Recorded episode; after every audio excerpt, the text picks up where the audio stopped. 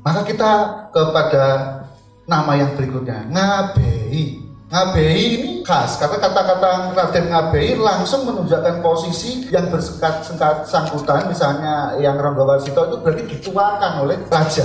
Berarti dituakan oleh raja. Kalau yang dianggap lebih mudah, Haryo, Raden Haryo.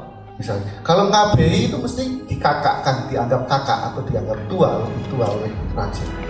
Misalnya habis satu terhadap Kiai Nuriman di Melangi sana di Jogja yang itu memanggilnya kan Mas Bey artinya dituakan. Selain ngabei ada satu kata lagi yaitu ngabdul. Raden Ngabdul Darwis misalnya yang dahlan gurunya Ki Ageng Surya Mataram ya. Saya nggak tahu kalau beliau itu pendiri Muhammadiyah. Tahunya saya itu beliau adalah gurunya yang Kiai Ageng Surya Mataram. Raden Ngabdul Darwis sudah diberi kata-kata Ngabdul ini berarti dituakan oleh HB7 waktu itu atau diberi nama depan Sri. Kiai Sri Pujono Kiai Sri Suwito. Sri berarti dituakan oleh Sultan. Maka Raden Ngabei Ronggowarsito dari namanya saja sudah bisa kita lihat posisinya dalam tatanan masyarakat Jawa. Oh, berarti beliau ini harus dituakan oleh keraton waktu.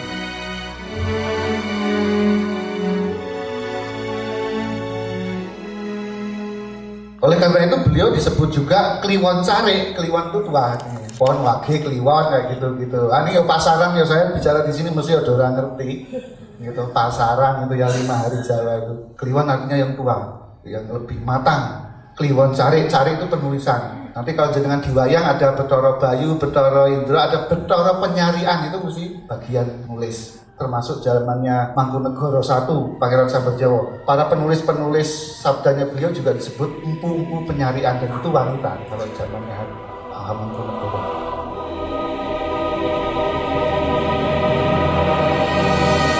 Dari sini kita bisa mengerti bahwa kalau begitu Raden Ngabei ini adalah dituakan.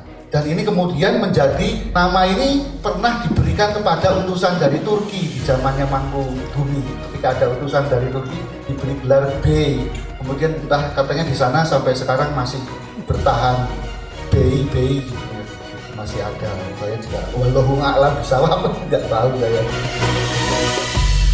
Kemudian yang berikutnya adalah Ronggo Warsito itu sendiri. Nama Ronggo Warsito, Ronggo artinya Panglima. Raden Ronggo Putra Panembahan Senopati juga Panglima dalam Mataram waktu itu. Ronggo itu Keranggan adalah tempat para panglima perang. Dan dusun Keranggan nggak cuma di Jogja di Solo saja hampir di semua telatah Jawi di Nusantara ada Keranggan Keranggan itu adalah tempat para panglima panglima perang. Warsito artinya wacana pengetahuan ajaran wedaran berarti Raden Ngabei untuk Warsito ini memang dia menjadi titik balik dari strategi kebudayaan leluhur-leluhur orang Jawa atau keraton Jawa pada waktu itu yaitu menjadi panglima perang wacana panglima perang pengetahuan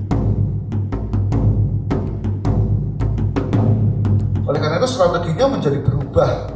Kalau bahasa Jawa malik grebian, berubah sama sekali.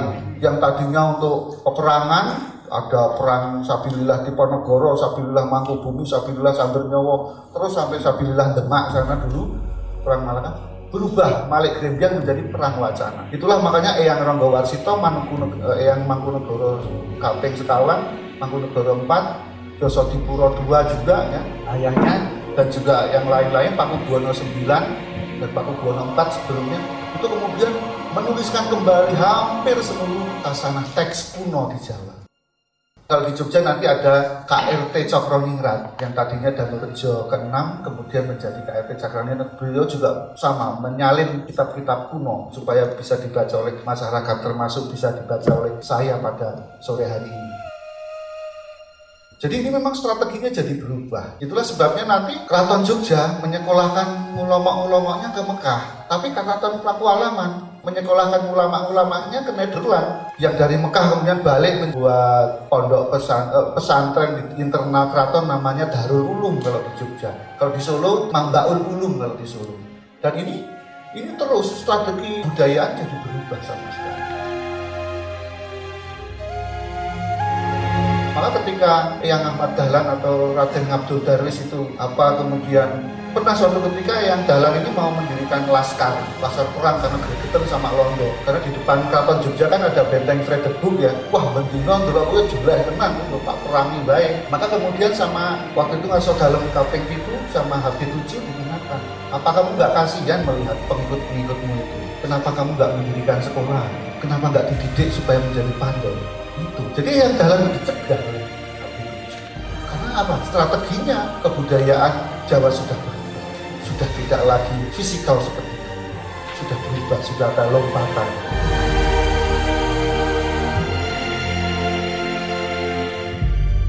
termasuk nanti kalau di Surakarta Hadiningrat Paku Buwono itu juga menyekolahkannya ke Mekah sama dan kalau Mangkunegoro menyekolahkannya ke Nederland dan ini terus menerus saling melengkapi maka wajar kalau setelah itu lahir para mistikus-mistikus intelektual kayak yang Sosro Kartono di Bandung yang Kiai Ageng Suryo Mentaram di Jogja yang Samsul Ma'arif di Solo kan gitu Kemudian ada lagi Saifuna Kolil di Bangkalan, Madura. Dan seterusnya hampir rata di seluruh Nusantara. Karena strateginya sudah berubah. Mulailah zaman pergerakan dan selanjutnya dan selanjutnya. Ini karena memang Eyang Ranggawarsito merupakan satu titik yang penting, satu titik balik tentang uh, strategi kebudayaan leluhur-leluhur kita di masa itu.